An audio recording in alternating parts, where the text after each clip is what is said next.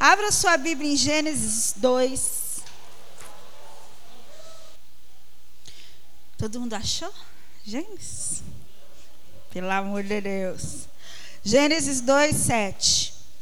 Diz assim: Então o Senhor Deus formou o homem do pó da terra e soprou em suas narinas o fôlego de vida, e o homem se tornou um ser vivente. Vamos ler de novo?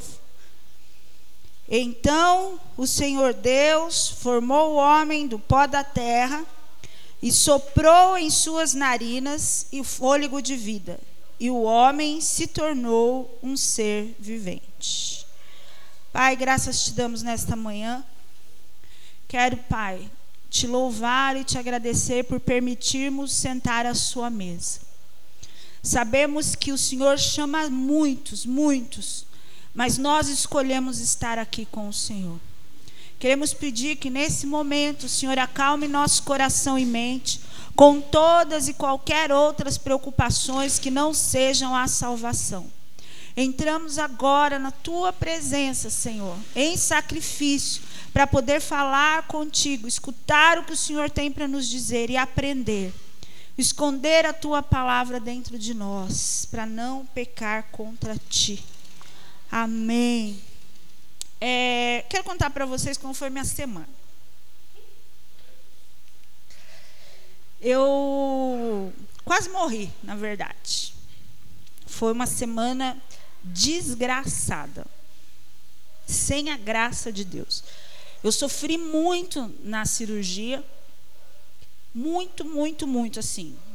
Fiquei extremamente abalada. E quando foi no domingo, eu já estava muito abalada, com meu emocional destruído. E no domingo eu dei uma de crente desigrejado e fiquei em casa assistindo televisão, culto pela internet. Não podia sair de casa, Aí escutei uma palavra que falava assim: Deus fala.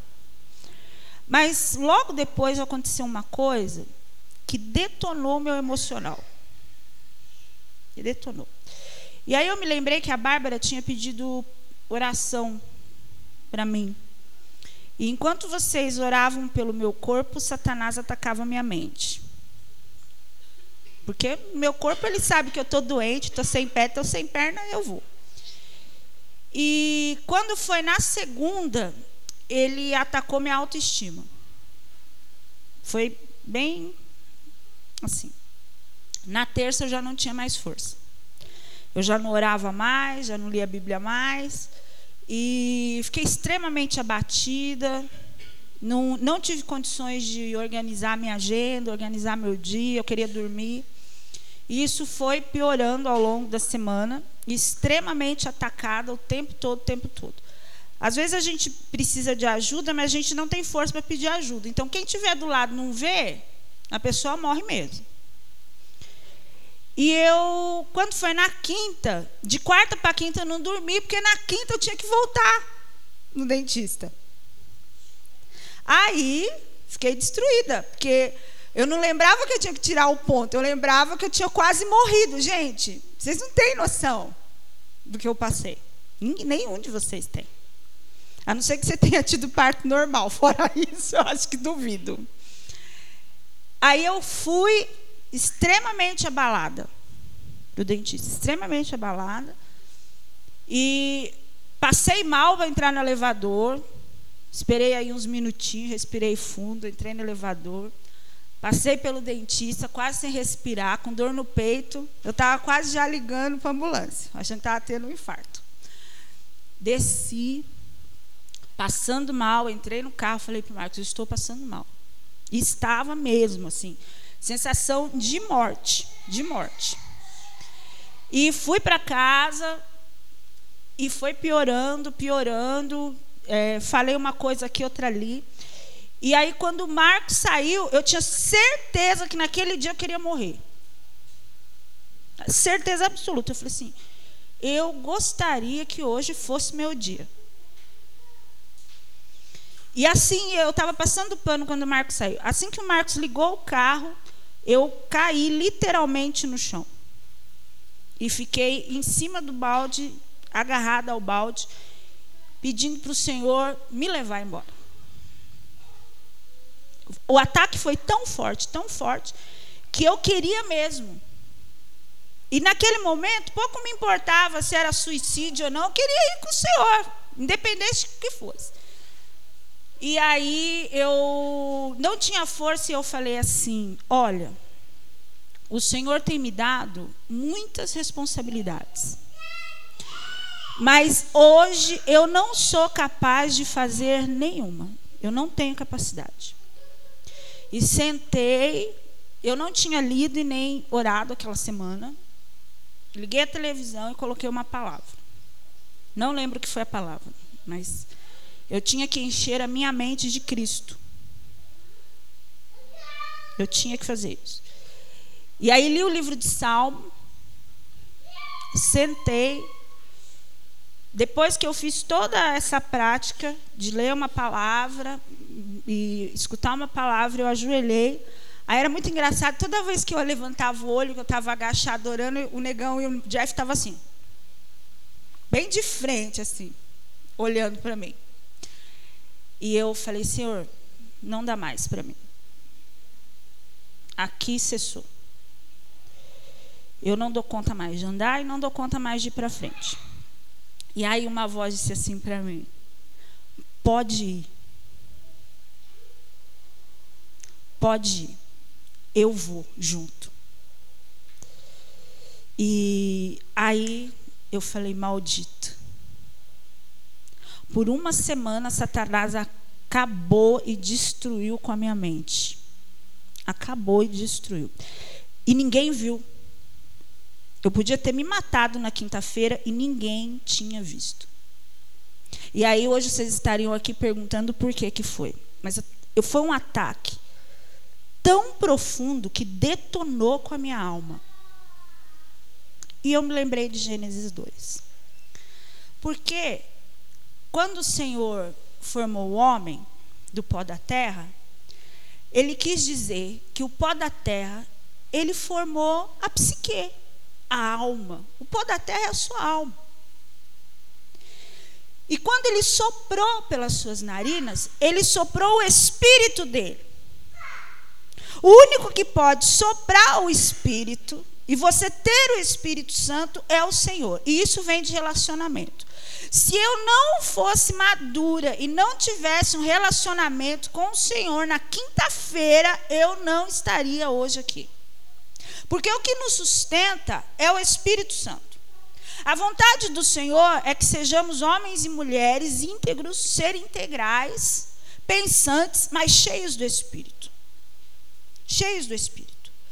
2 Coríntios diz que o homem psíquico, aquele que só pensa, não ora, ele não aceita o que é do Espírito. Nada que venha de Deus ele aceita. Porque a nossa natureza é essa. A gente não pode lutar contra a nossa natureza com a nossa natureza.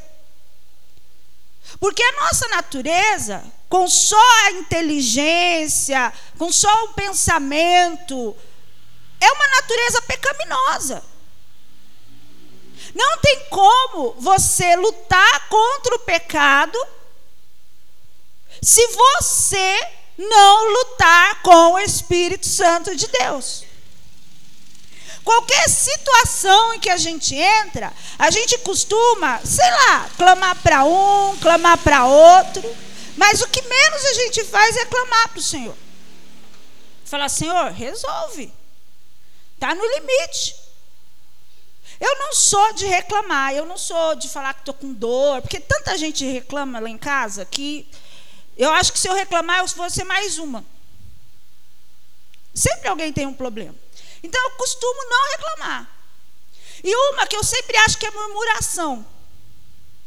Pô, tá tudo tão bem, Deus é bom, né? Tá todo mundo com saúde, ninguém morreu. E eu não costumo falar. Porque em todo tempo eu tenho muito medo de estar murmurando e ser que nem o povo no Egito. Está andando para a libertação e reclamando, e reclamando, e reclamando. E o Senhor só tinha uma coisa para me fazer: era voltar a dominar a minha mente. Porque em Coríntios também diz que quando você nasce no psique, nasce no psíquico, nasce também um espírito. Nasce também um espírito. Porque quando você resolve seguir ao Senhor, a sua mente, a sua alma e os seus pensamentos, eles têm que ser todos dominados pelo Espírito Santo de Deus. Todos dominados. Se nós não nos atentarmos que a gente precisa do Espírito Santo para se relacionar com Deus, e essa relação tem que ser uma relação verdadeira, de entrega, de sacrifício. Nós não vamos dar conta de nos mover, de andar e de viver. Nós gostamos do Deus Pai, gostamos do sacrifício do Deus Filho, mas não queremos ter relacionamento com o Espírito Santo. Sabe por quê? Porque quando o Espírito Santo está dentro de você, ele diz não. Não. E o Espírito Santo está falando para você que aquilo não pode, que aquilo está errado, que você tem que seguir outro caminho, mas a sua natureza é mais forte, porque você não tem relacionamento com Deus e você não consegue vencer a Satanás. Muitas vezes você vai ter luta e ninguém vai ver. Se você não tiver um relacionamento com Deus maduro, de esperança, você não vai dar conta. E uma palavra, que isso foi a semana passada que Deus me lembrou. Sobre relacionamento com o Senhor, e não é só com o Senhor, sobre todo tipo de relacionamento que a gente tem, é perseverar. Não tem como se você não perseverar. Abra sua Bíblia em Hebreus 10. Hebreus 10, 36 ao 39.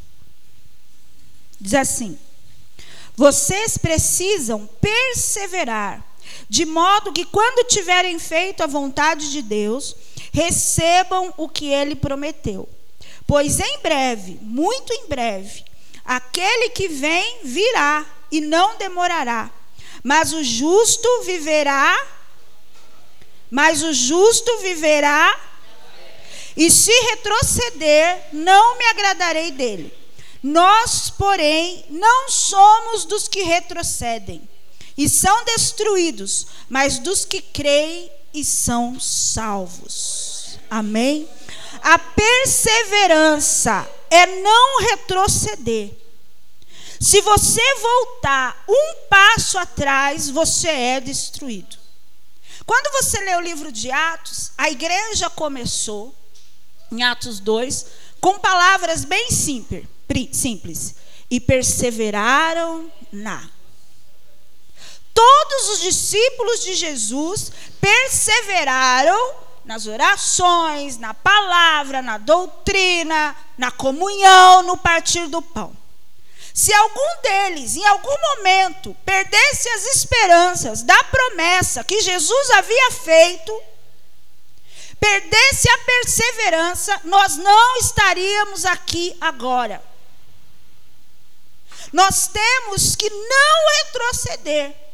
Se um dia nós fomos filhos de Satanás, não podemos mais agir como os filhos de Satanás. Nós temos que andar olhando sempre para o alvo que é Cristo e fazer o que Deus quer. O próprio Hebreus diz assim: que a perseverança é o que você precisa para cumprir a vontade de Deus. Então, se você não está no mesmo ponto, forte, sem pestanejar, é por isso que nós não estamos cumprindo a vontade de Deus para a nossa vida. E aí ele diz assim: que é a única maneira de você alcançar a promessa. Não existe outra maneira de você alcançar a promessa se não for perseverando. Você não está vendo, mas Jesus prometeu. E é a palavra do Senhor que basta em todas as situações da sua vida. Não importa o que está acontecendo em volta, o que as outras pessoas estão fazendo, o que as outras vozes estão falando, o que os médicos estão ditando. O que importa é que Jesus Cristo nos fez uma promessa. Em 1 Pedro diz assim que a promessa é a salvação. A promessa não é ter boa vida aqui na terra. Não é não ser perseguido, não ter dinheiro, ser rico, parará. Apesar que eu acho que Deus quer sim, que a gente seja bem sucedido, seja próspero, seja abençoado, porque só assim a gente pode ajudar o outro. Sem dinheiro você não ajuda o outro, sem dinheiro você não compra comida. Então eu acredito que Deus quer dar sim dinheiros aos generosos. Aos generosos de coração. Não aquele cara que recebe um dinheiro e fala, ai, mas se eu der, eu não vou ter. Mas a promessa, meu querido, é a salvação. É quando Jesus voltar, você fazer parte do corpo e ir com Ele. Está todo mundo preocupado no agora. O que, que vai acontecer agora? Agora jaz do maligno. Qualquer coisa que você vê agora, Satanás está aí solto. Mas nós temos que perseverar para não perdermos a nossa salvação. Pode se perder a salvação? A Bíblia diz que sim. Porque se você tem que perseverar para receber a promessa, pode ser que você não receba a promessa. Pode ser que você sim seja desqualificado. Pode ser que você esteja vivendo uma vida mentirosa na frente dos seus irmãos e por trás você seja um filho de Satanás. Todo, tudo que Deus faz em relação ao homem íntegro, ao ser integral, tem a ver com mudança de vida. Tem a ver com mudança de psique. Porque enquanto você não segue ao Senhor, você pensa e age com o padrão do mundo. Mas quando Jesus Cristo toma a sua vida, você pensa e age com o padrão de Jesus Cristo. O livre-arbítrio não serve para nós. O livre-arbítrio serve para os filhos do diabo em que eles têm que escolher entre viver com o Senhor e viver com Satanás. Mas nós não temos mais esse direito. Como disse o Marcos aqui, nós somos os servos dos servos. Todas as nossas decisões, elas têm que nos fazer levar à salvação. A não perdermos o contato Somos agora o que seremos na eternidade. Os nossos pensamentos, o nosso andar, o nosso caminhar, o nosso falar, tudo tem a ver com salvação, tem a ver com eternidade, tem a ver com perseverança. Desculpa, meu irmão. Mas a Bíblia diz que os pecados que você conhece não existe mais sacrifício para eles. Que Jesus já veio e já pagou. Mas se você continua pecando, não existe mais sacrifício para você. Já foi feito, você não deu conta de se manter, então agora é inferno. Está escrito em Hebreus. Está escrito: se Jesus fez um sacrifício por você e você não deu valor ao sacrifício, é sinal que você não está dentro do sacrifício. Então você está condenado. A condenação também. A gente está vivendo um tempo de que ah, Jesus ama todo mundo. Ama, gente. Ele não ia morrer por todo mundo se não amasse todo mundo. A resposta agora é se você ama tanto, tanto Jesus, que quer se abster da sua própria vida e deixar Ele dominar a sua. Porque quando os filhos dele clamam, ele responde. Ele responde. Nós estamos, e nós vamos começar aí o jejum deixando a nossa mente ser dominada por vozes estranhas o tempo todo. O tempo todo. porque é assim, porque é assado, os nossos olhos se abrem para as coisas que não precisam. Toda a sua vida agora é espiritual, meu irmão. Nada da sua vida é no material. É tudo espírito. É andar no espírito, viver no espírito, porque homens do espírito pensam coisas do espírito, falam coisas do espírito, fazem coisas do espírito. É gente controlada pelo espírito de Deus. É gente controlada por Deus. Você tem que se deixar dominar pelo Senhor. Você tem que se deixar dominar pelas coisas boas que Deus quer fazer através de você, com você e com toda a sua família. Com toda a sua família. O Senhor sempre quer algo mais de nós. O jejum vai servir para isso. Vai servir para você ampliar o seu relacionamento com Ele. Vai servir para você escutar o que Ele tem para falar coisas que a gente não escuta no nosso dia a dia, porque o jejum vai fazer com que você pare pelo menos meia hora, sente, ore e escute.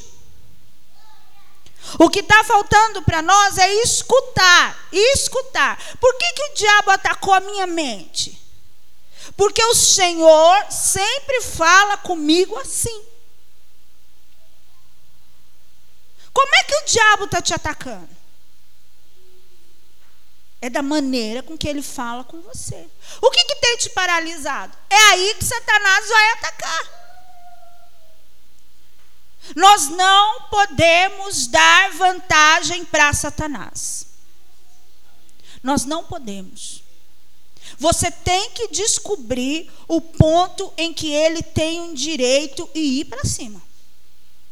E ir para cima. É você que tem que avançar. É você que não pode retroceder. Porque quando você vai para trás e você começa a pensar lá atrás e começa a vivenciar lá atrás, a Bíblia diz que você é destruído completamente. E aí não é só sua mente, é seu corpo, sua alma e seu espírito perde contato com o Senhor. E quando perdemos contato com o Senhor, perdemos tudo tudo. Se você acha que você, ah, eu estou bem, eu estou pensando bem, eu sou lúcido e está tudo bem, não, é mentira. O que nos leva à lucidez é o Espírito Santo nos renovando e nos fazendo andar adiante. Quando foi na quinta-feira que o Senhor falou comigo, eu na sexta-feira eu já estava bem. Eu já estava já limpei a casa, lavei meu cabelo, penteei meu cabelo. Eu já estava bem. Porque em um momento, um dado momento, eu clamei ao Senhor e disse: Oh, não dá mais. Não dá mais. E ele falou. Talvez quando a gente não devia chegar nesse extremo. Na primeira sensação, a gente já devia ter feito alguma coisa. Mas eu estava tão abalada, eu sentia tanta dor. E na sexta eu não tive mais dor. Era tudo do meu psicológico. Era tudo Satanás tentando me destruir de alguma maneira. Porque nós temos muitos planos daqui para os meus próximos 39 anos. Eu ainda brinquei com a Aninha. A Aninha falou assim: Como você está? Você melhorou? Eu falei: Olha, eu sofri muito. E na hora da cirurgia eu clamei muito ao Senhor. Eu falei: Jesus, não dá, não estou aguentando. E ela falou: E daí? Eu falei: Daí eu fiquei com raiva, que eu lembrei que o Senhor tinha me dado mais 40 anos de vida. Então eu não ia morrer naquele momento. Ele não ia me levar porque eu ainda tinha tempo. Então eu ia ter que sofrer aquela dor todo dia, porque não era meu tempo ainda.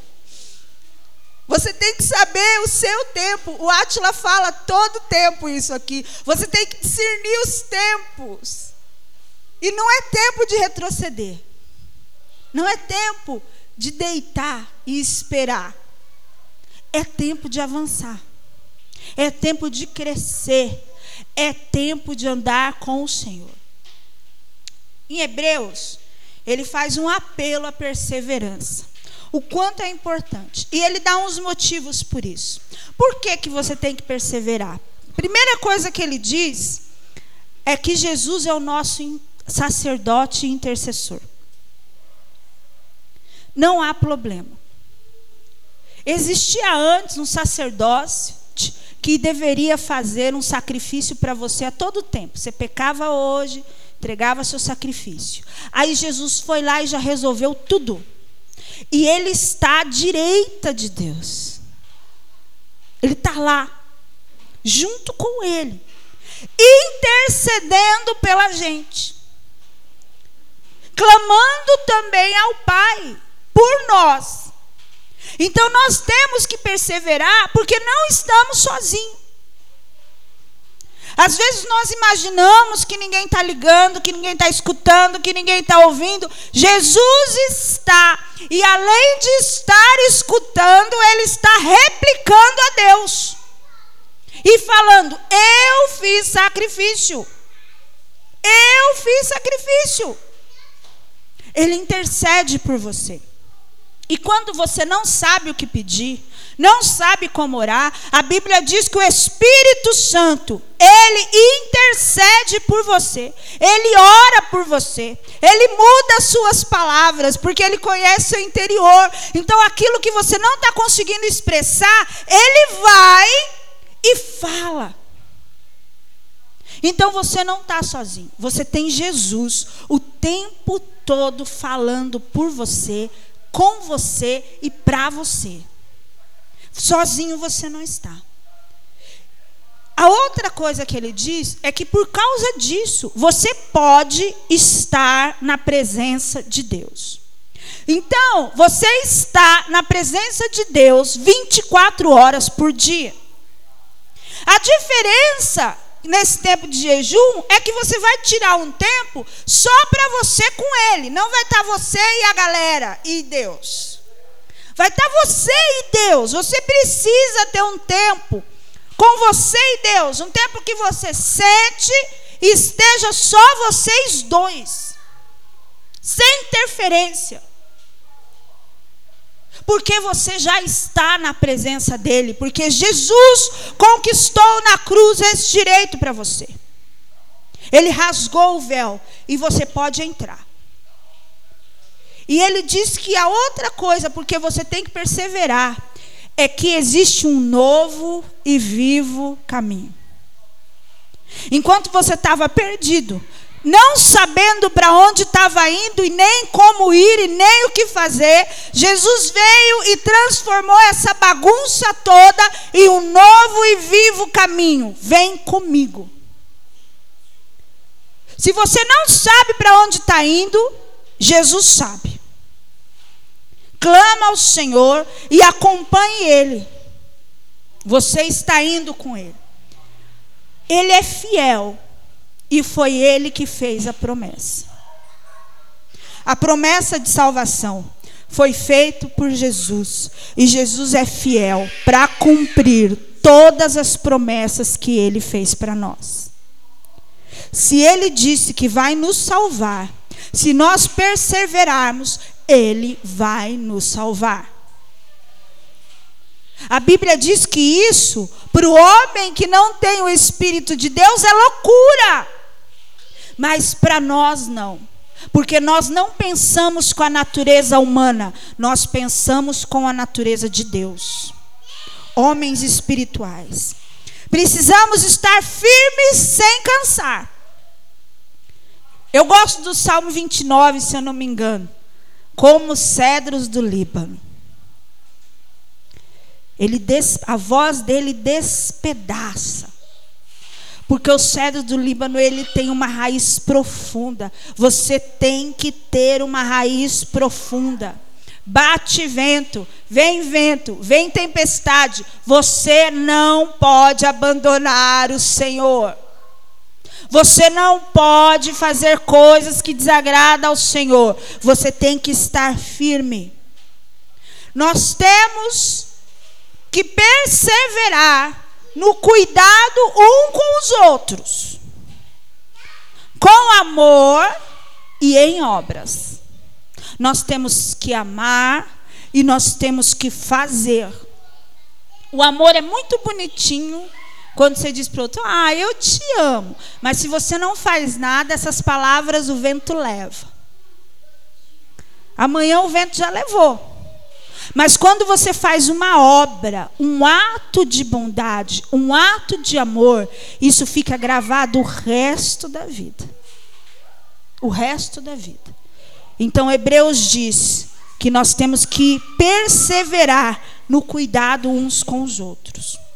E Hebreus diz: não deixe a igreja.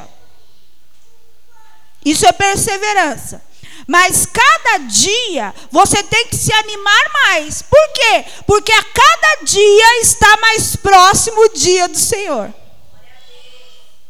Todos os dias você tem que se alegrar na sua congregação. Hebreus diz: não deixe as suas congregações, não deixe as suas igrejas. Anime-se com os seus irmãos, porque cada dia que passa é um dia a menos para a chegada do Senhor. O Senhor está vindo. É por isso que nós perseveramos. E no finalzinho de Hebreus, quando ele diz assim que nós não somos dos que retrocedem, nós vamos sempre avançar, mesmo que isso custe a nossa vida. Sabe por quê? Porque nós somos homens e mulheres de fé.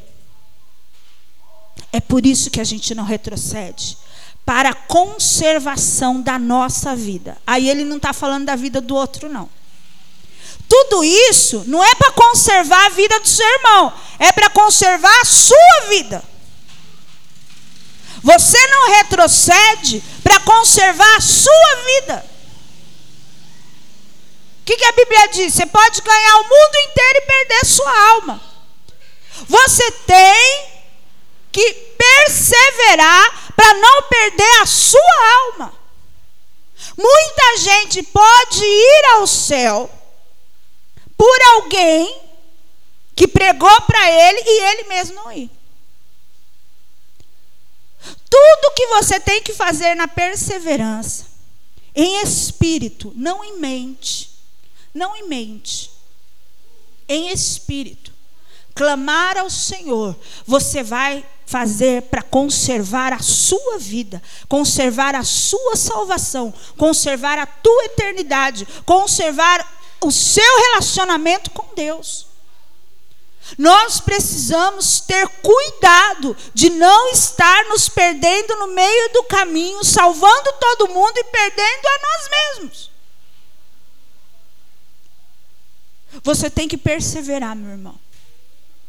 Dias difíceis virão. Todos os dias são maus, diz a Bíblia. Todos os dias são maus. Todo dia é mau, mas o Senhor está conosco. Ele está dentro de nós. O Espírito Santo está agora se movendo dentro de nós e nos dando direcionamento para que nós não vamos perder a nossa vida, a nossa salvação. Nós não podemos perder a nossa salvação. Nós não podemos perder o novo e vivo caminho para o céu. O céu é a companhia do Senhor. Nós não podemos perder isso. Nós não podemos perder o relacionamento com Deus. O inferno é onde Deus não está. Se nós continuarmos mantendo a nossa mente natural, achando que tudo é normal, que tudo pode se resolver numa reunião, tudo pode se resolver numa conversa, tudo pode se resolver com cinco minutos de oração, nós não vamos conseguir nada, nem pessoal, nem ministerial, nem financeiro, nada. Nós não vamos conseguir progredir. Nós temos que orar Nós temos que vir para a intercessão orar. Nós temos que fazer o jejum. Nós temos que perseverar na comunhão. Nós temos que perseverar em seguir os mandamentos do Senhor, para que nós possamos ir com o Senhor quando ele vier buscar a sua igreja. Você pode ir com a igreja toda, mas você pode ir sozinho amanhã. Não importa. O que importa é que aconteça o que acontecer, nós não estamos sozinhos. O Senhor está conosco 24 horas por dia. O que pode estar acontecendo é Satanás nos atacando, tapando os nossos ouvidos, tapando os nossos olhos e tapando a nossa boca para não clamar ao Senhor. Mas o Senhor está e diz Hebreu que ele vai voltar. Porque o justo vive pela fé, o justo vive pela perseverança, o justo vive em não perder a sua salvação. Eu não sei o que a gente tem procurado. Parte de nós está preocupados com outras coisas e nós estamos perdendo a nossa preocupação com estar ao Senhor, estar com o Senhor e a nossa salvação. Nós estamos perdendo a preocupação se Jesus voltar agora, nesse momento, se fizermos parte do corpo, para onde vamos? Que a gente não sabe. Mas se o Senhor voltar agora, para onde iremos? Com quem estaremos na eternidade? Meu irmão, não se preocupe com outra coisa. Porque se você trabalhar, perseverar, para não perder a sua salvação, todo o resto é acrescentado na sua vida. Você vai ter justiça. O Senhor é bom, mas precisa de relacionamento. Precisa de relacionamento. Eu não vou dizer que eu estou 100%. O ataque foi fortíssimo. Fortíssimo, fortíssimo, fortíssimo. Mas eu estou perseverando. E eu vou perseverar. Porque o Senhor nos fez chegar até aqui. Não foram homens, foi Deus. Tudo que você tem não foi homens. Não foi emprego, não foi seu patrão, foi Deus. Foi Deus que fez você chegar aqui. Nós precisamos perseverar no Senhor e não dar vantagem para Satanás. Não dê vantagem para Satanás. Eu não sei o que vai acontecer nesses 21 dias, mas eu sei que você tem que buscar o tempo todo um relacionamento com o Senhor. Ouvir a voz de Deus e sermos completamente curados de todas as nossas dores, doenças, todas elas, porque diz Isaías que ele levou sobre si todas, todas, todas as nossas enfermidades. Nós queremos ser homens integrais na presença do Senhor. Se coloque de